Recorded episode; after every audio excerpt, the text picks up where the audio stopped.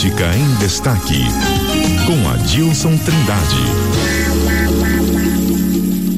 Pois é, como você ouviu, então teve aí esse posicionamento, né? Os indígenas compareceram, estiveram presentes na Assembleia Legislativa aqui de Mato Grosso do Sul e a intenção era que pudesse ali sensibilizar os deputados estaduais para que eles tentassem em conversa com os deputados federais reverter aí, enfim, é, essa questão do projeto. E esse assunto aqui também vai ser é o destaque hoje do colunista Adilson Trindade, que já chegou, está aqui com a gente. Bom dia, Adilson. Como é que foi essa votação lá em Brasília? Bom dia, Cris. Não deu tempo, né?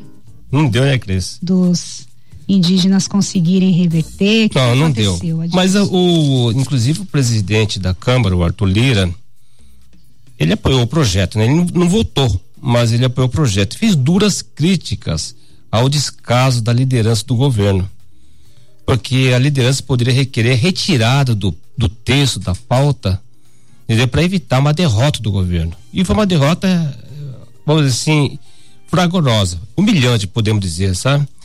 E quem venceu foi o, o agronegócio, né? Que geralmente tinha a, a parte interessada, a maior parte interessada é o agronegócio. E a nossa bancada aqui de Mato Grosso do Sul votou em peso em favor desse projeto tá? Só que o texto base do marco temporal, só para esclarecer um pouquinho que foi aprovado na noite de ontem, né? A tese reconhece que, que apenas as, a, que apenas as terras já ocupadas por povos indígenas em 5 de outubro de 1988, né? Que foi a data da promulgação da Constituição Federal, pode ter suas demarcações reivindicadas. Entendeu? Eu, só, então, de, é, de 88 para cá, não pode mais. Quem está ocupando alguma propriedade que não era ocupada pelos indígenas, não pode mais reivindicar. Isso se for confirmado pelo Senado, né? Tem, que não está concluído da votação. Tem algum prazo, Adilson? Como é não, não tem. Eu, será encaminhado para o Senado, cabe, cabe agora o presidente Rodrigo Pacheco, né? Colocar em pauta.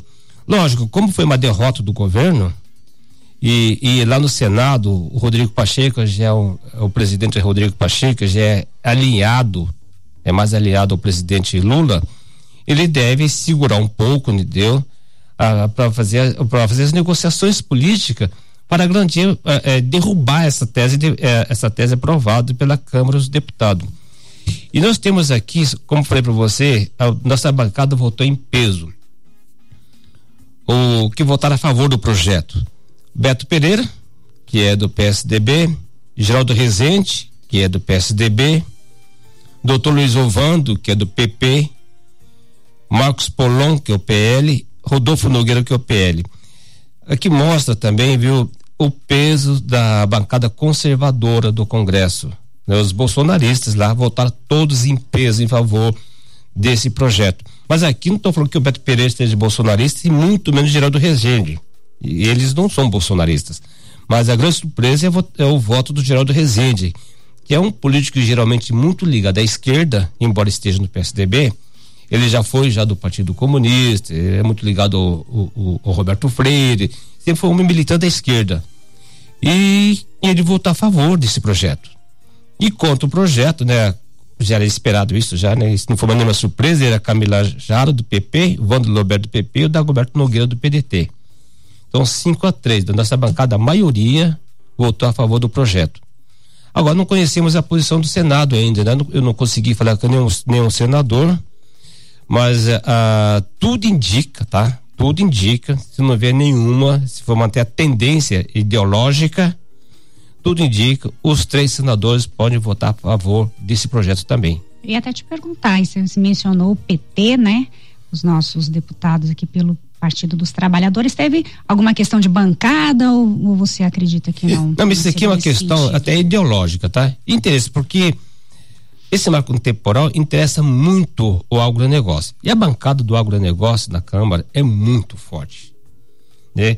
E sempre o, o, eu ouvi o deputado Flávio, Flávio o, o deputado Fábio Trade, ele falava assim: tem duas bancadas poderosíssimas, aliás, três bancadas poderosas que muda qualquer votação. Aqui, ó, agronegócio, a bancada evangélica e a bancada da bala. Entendeu? São três bancadas poderosas. Entendeu? Quem for contra os interesses dos evangélicos, a bancada se une. Não importa que partido eles estão. Eles votam unidos. E o agronegócio também vota unido. E lá no Senado nós temos a Tereza Cristina, que foi, é, foi ministra do, da Agricultura, é, é a maior líder do agronegócio do Brasil. E ela deve liderar, ela deve participar dessas articulações para manter esse projeto aprovado, esse texto base aprovado pela Câmara dos Deputados, pela Câmara do, dos Deputados. Né? E a senadora Soraya Tronic, né, ela sempre também é uma, é uma, é uma, é uma política ligada ao agronegócio, né? Então ela pode ser que segue a tendência. E o, de, e o senador Nelson Trade, mesma coisa. Então eu acho que a nossa bancada 100% a tendência né, de hoje, se não mudar, porque política muda muito, né? Depende das conversações, das negociações políticas. A tendência é que 100% da bancada do Senado vota a favor desse projeto. Da nossa bancada. Da nossa bancada, de Mato, de Mato Grosso do Sul. É um assunto polêmico, porque Mato Grosso do Sul, entendeu? Mato Grosso do Sul tem os povos indígenas que é muito grande aqui em Mato Grosso do Sul. A população é grande, né? E eles estão, eles defendem a, a derrubada desse, desse texto. Inclusive, estava ouvindo agora aqui na Assembleia Legislativa e teve uma discussão sobre isso, né?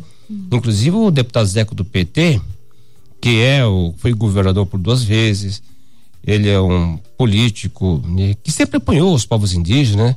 Povos indígenas. Bateu boca, inclusive, lá com uma líder indígena. E troca de acusações. Então, para você ver que nível que chegou, a tensão de que chegou a votação, a discussão desse projeto. Você acredita que se enfraquece um pouco aí pro presidente Lula chegando? Lógico. Chegando assim, né? Estamos em maio já, mas. É, não, é, o, o presidente Lula, ele, o que está faltando ali é articulação. Os seus líderes não estão conseguindo entendeu? É, é, formar uma base de, sólida para o presidente Lula. Nem o presidente Lula está conseguindo isso. Olha que o presidente, Lula já reuniu com vários deputados, vários partidos, mas ninguém está seguindo. Entendeu? Então ele está só sofrendo derrotas em cima de derrota. Isso é ruim. E, e esse é ruim demais. Inclusive, hoje ele teve uma, uma reunião de emergência com os ministros para discutir a questão da MP, da medida provisória, sobre a estrutura do, do ministério, né? Se não votar até amanhã, cai essa MP e volta a estrutura que é do Jair Bolsonaro. De 37 ministérios cai para 23. Entendeu? Vai manter a estrutura criada pela, pelo governo do Jair Bolsonaro. E aí, qual a sua expectativa? É. Você que acompanha todos os bastidores. Mas aí, o, o, o, Qual é o palpite? Porque o, o presidente Lira, né, o Arthur Lira da Câmara, ao mesmo tempo que o presidente Lula tinha hoje uma reunião no Palácio da Alvorada com seus ministros e o líder do governo, o, o Arthur Lira estava reunido lá na, na, casa dele, na casa, convocou uma reunião dos, das lideranças partidárias para discutir esse assunto. Ele, ele, vai colocar em votação hoje. A ideia dele é colocar em votação hoje. Aí, se tem que votar, tem que votar para o Senado também. Ele, se votar hoje, hoje mesmo, é encaminhado para o Senado para votar. E o Rodrigo Pacheco já avisou, né, que ele vai colocar imediatamente em votação deu para não cair essa medida provisória. O que está faltando é uma articulação para aprovar esse projeto. Há uma má vontade. Uma má vontade da, da sabe, do, dos conservadores, né? Da, que, que hoje o, o, os conservadores dominam hoje a, a, Câmara dos Deputados, né? Dominam. É esse que tem, é um assunto que é polêmico, viu? Polêmico. Tudo vai depender que a grande queixa, a grande reclamação é nomeações, entendeu? Que não está tendo nomeações que, que os deputados pediram, liberação de emendas, já foi, já foi liberada emenda já, tá?